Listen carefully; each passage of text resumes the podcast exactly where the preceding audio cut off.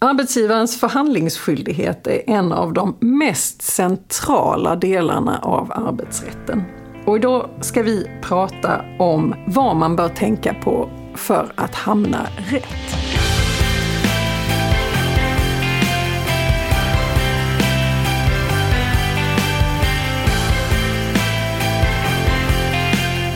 Hej och välkommen till Arbetsrättspodden. Podden för dig som verkar inom H R eller hanterar personalfrågor i övrigt i din vardag. Ni lyssnar nu till första avsnittet av vår nystartade podd som drivs av oss här på Arbetsrättsgruppen på Vinge. Vi på Vinge möter dagligen klienter med olika typer av arbetsrättsliga frågor och vi har valt att starta den här podden för att kunna dela med oss av vår kunskap och kanske svara på några av de frågor som ofta kommer upp i ditt arbete. Vi hoppas kunna erbjuda en hel del nya infallsvinklar och vi tänkte då starta med just förhandlingsskyldigheten som är en omdiskuterad fråga. Jag heter Emily Svensäte-Järntopp och arbetar som advokat inom just arbetsrätt här på Malmökontoret. Idag har jag med mig min kollega Ingela Malmborg som är delägare och också specialist på arbetsrätt och som precis som jag sitter här på Malmökontoret. Välkommen Ingela! Tack så mycket! I dagens avsnitt ska vi då prata om förhandlingsskyldighet och jag vet att det här är en fråga som kommer upp ofta hos våra kollegor här i våra korridorer. Vad brukar de säga till dig? De säger, måste man förhandla allting? Och då är mitt svar, ja, så är det. Du måste förhandla absolut det mesta. Så utgår från att det är allting. Och då blir de så nöjda, så nöjda. Ja. Men om man sätter scenen så är det ju så att en arbetsgivare har ju en förhandlingsskyldighet om man har ett kollektivavtal, förstås. Eller om man inte då har ett kollektivavtal så har man ju också en förhandlingsskyldighet om det är så att man tänker vidta någon typ av åtgärder som kan drabba en arbetstagare som är medlem i ett fackförbund. Men om vi då funderar, vad, vad betyder egentligen det att man har en förhandlingsskyldighet? Det betyder att du ska ha ett samarbete, du ska ha en kommunikation med det fackförbund som du har kollektivavtal med eller om du inte har det med dina anställdas fackförbund innan du beslutar i olika frågor.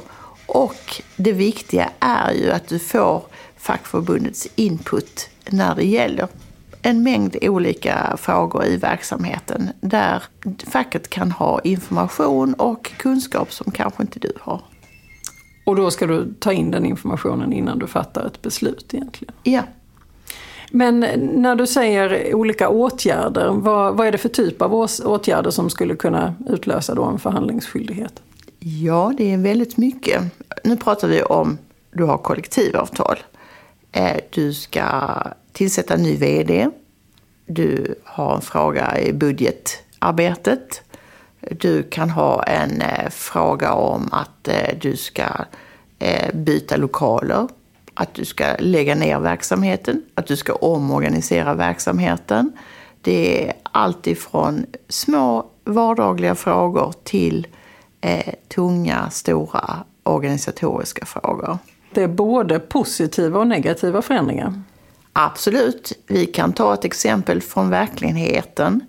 Ett bolag sitter i lokaler långt utanför stan som är sunkiga och personalen har hela tiden varit på ledningen och sagt att kan vi inte byta lokaler, här är så ofräscht och det tar så lång tid att ta sig hit och massor av negativa erfarenheter och de vill in till city. Då kanske arbetsgivaren hittar en ha lokal i city, säger upp hyresavtalet på den gamla sunkiga lokalen, tecknar ett nytt hyresavtal för den nya fräscha lokalen och så flyttar man dit. Och så rätt som det får man ett eh, påhälsning via brev eller telefonsamtal för, från eh, de fackliga organisationer som man har kollektivavtal med och då eh, som säger att hallå, eh, ni skulle förhandla det här. Det är förhandlingsskyldigt eh, innan, för det är en sån eh, ingripande åtgärd i verksamheten att man byter lokal. Så även då ifall alla arbetstagarna dels väldigt gärna vill detta men också har medverkat i processen till att hitta nya lokaler till exempel? Ja, för det är ju som eh, huvudregeln, eller du har alltid förhandlingsskyldigheten i förhållande till facket och inte de enskilda arbetstagarna. Så att eh, den fackliga organisationen skulle varit med här. Men alltså, den här positiva eh, frågan som kan eh, förhandlingen ofta lösas genom ett e-mail eller bara ett telefonsamtal. Så egentligen är det någonting som inte i det här fallet hade dragit ut på tiden något nämnvärt? Nej, det, jag tror att du hade fått ett svar med vändande mejl där det stod okej, okay, vi bekräftar, ni har fullgjort förhandlingsskyldigheten, vad kul, lycka till i de nya lokalerna.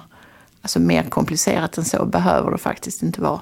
Det är bra att ta med sig. Men om jag hör det rätt här så egentligen förhandlingsskyldigheten föreligger i princip i alla situationer som utgångspunkt. När du har kollektivavtal. När du har kollektivavtal. Och har du inte kollektivavtal så är det när det berör en arbetstagares arbetssituation. Ja, en enstaka eller en enskild arbetstagare. Men vad händer då i den här situationen till exempel, där du hade missat att förhandla när du bytte lokaler? Vad hade kunnat hända i det fallet? Vad är konsekvensen av att man missar sin förhandlingsskyldighet? Ja, då har du ju ett skadeståndsansvar i förhållande till dina kollektivavtalsparter. För du bryter mot dels kollektivavtalet och dels mot M B L, alltså lagen om medbestämmande i arbetslivet. Och skadeståndet kan bli väldigt eh, högt om det är en allvarlig fråga, och fackförbundet har många medlemmar för man räknar cirka fem till tio tusen per eh, medlem eh, i skadestånd för ett brott. Så i en fråga, svårare fråga än den som vi kanske lyfter här, så hade det kunnat bli ganska kännbart för eh, Eh, arbetsgivarparten. Ja, det finns ju avgörande från Arbetsdomstolen med ett flygbolag som eh, inte förhandlar och med många anställda, och då blir det väldigt, väldigt dyrt. Men om vi sen funderar på när, när man då hamnar i en, i en situation där det skulle kunna finnas en eh, förhandlingsskyldighet.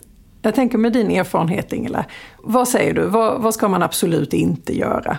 Man ska inte fatta beslut, givetvis, innan man har förhandlat, vilket vi har pratat om precis. Och sen när du väl kommer till förhandlingssituationen, du ska ha ett möte eller ett telefonsamtal eller mejlväxling, så var förberedd, gå igenom den här frågan som ska förhandlas väldigt, väldigt noga. Se till att du har med dig en korrekt dokumentation. Är det en omorganisation, du har en turordningslista. Ha absolut rätt anställningstid, för det är ju den som är absolut viktigaste i hela turordningslistan. Så lägg ner tid på och gräv i arkiven och se så att du har med allt. För jag, jag kan känna att i många av de här situationerna när, när klienter kommer till oss så brukar det vara, nu vill vi dra igång detta så snabbt som möjligt. Vad, vad skulle vara ditt råd i den situationen? Ja, då säger jag att ja, vad är det som triggar? Det måste man ju veta. Men det blir inte bättre att dra igång en förhandling, ha ett första möte och sen sitta där och inte kunna lämna korrekt information. För då fördröjs förhandlingen antagligen mycket mer än vad det skulle ta att samla ihop informationen innan du skickar in förhandlingsframställan. Så du kan egentligen tjäna tid på att eh, göra lite extra förarbete. Så låt det gå någon extra dag och få in all information, så kommer du tjäna på det i slutändan. Absolut. Du behöver inte sitta och eh, ha ett eh, fackförbund som misstror dina beräkningar av anställningstid. För det blir ju konsekvensen av detta.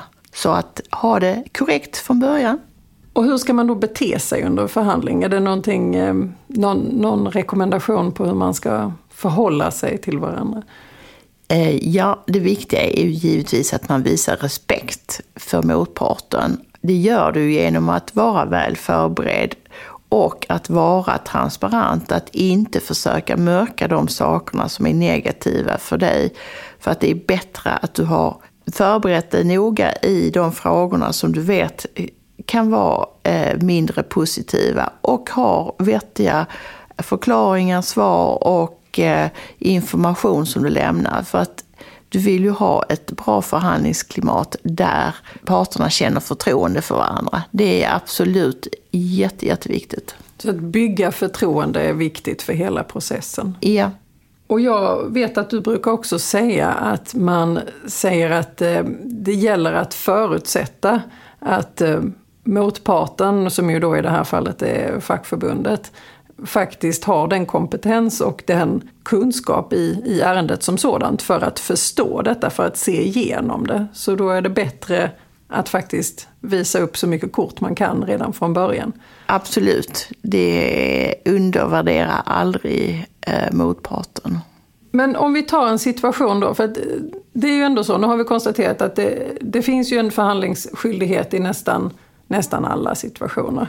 Men finns det, finns det någon gång när man inte har en förhandlingsskyldighet? Finns, finns det något undantag? Det brukar ju vi jurister gilla när det, när det finns ett undantag. Precis, då kan man gråta när jag säger det en liten stund. Ja, det finns ju om du har eh, kollektivavtal. Då, då finns det ett litet, litet, litet, litet fönster som är så litet så att eh, det går knappast att se.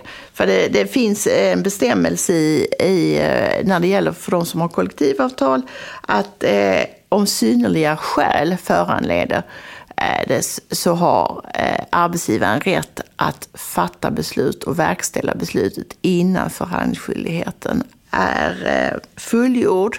Och det skulle jag vilja säga, med särskilda skäl, synnerliga skäl dessutom, så är det ju, alltså det är yttersta undantagsfall, betyder det på vanlig svenska.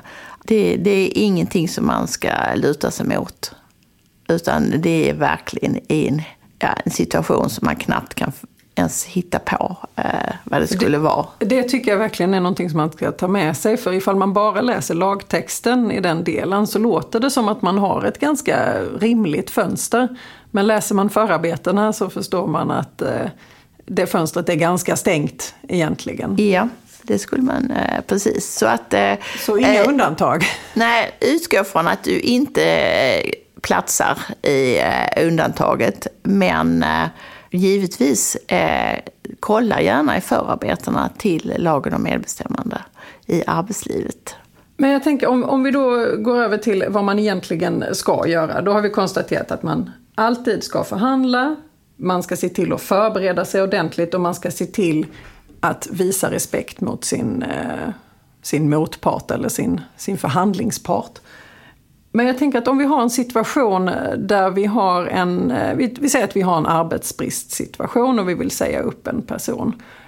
Och det är ganska tydligt att det är Kalle som träffas av den här arbetsbristen. Och när du sitter och har det här samtalet med honom så säger han att ja, nej men jag, jag förstår detta och jag, jag har ett nytt jobb. Så att om ni bara säger upp mig så, så, så kan vi gå vidare med detta. Du behöver inte lägga tid på att förhandla detta med facket. Vad gör man i en sån situation? Ja, då frågar man Kalle, är du medlem i ett fackförbund? Svarar han då ja, då måste du förhandla eftersom eh, det är fackförbundet som eh, du har förhandlingsskyldigheten gentemot. Och arbetstagaren kan inte befria dig från den förhandlingsskyldigheten. Arbetstagaren har inte med att göra överhuvudtaget. Så han förfogar inte över möjligheten att säga att du behöver inte förhandla, utan det är, det är mellan bolaget och, och fackförbundet. Ja. Men hur, vad, skulle man, vad skulle man kunna göra i en sån situation då istället? Ja, alltså du, du kan ju givetvis ingå en överenskommelse som att där istället för en formell uppsägning om du inte vill förhandla då med facket. Och då ska den vara ömsesidig och det som Kalle riskerar här är ju givetvis att han får inte det här jobbet som han trodde han var säker på att få, utan han blir arbetslös. Och då är det kanske så att han riskerar sin a-kassa. Och det, det är någonting man måste tänka på och informera Kalle om. Han förfogar inte över det, men det är klart man kan ingå en ömsesidig överenskommelse där det egentligen inte är bolaget som säger upp honom. Men det kan faktiskt få konsekvenser för Kalle i slutändan också. Tack så jättemycket för detta, Ingela. Vi kommer att pratas vid om någon vecka och då kommer vi att prata om omplacering. Tusen tack för att ni har lyssnat idag. Och nu till dagens gädda. Tänk på att förhandlingsskyldigheten gäller för arbetsgivaren gentemot arbetstagarorganisationen, inte gentemot arbetstagaren.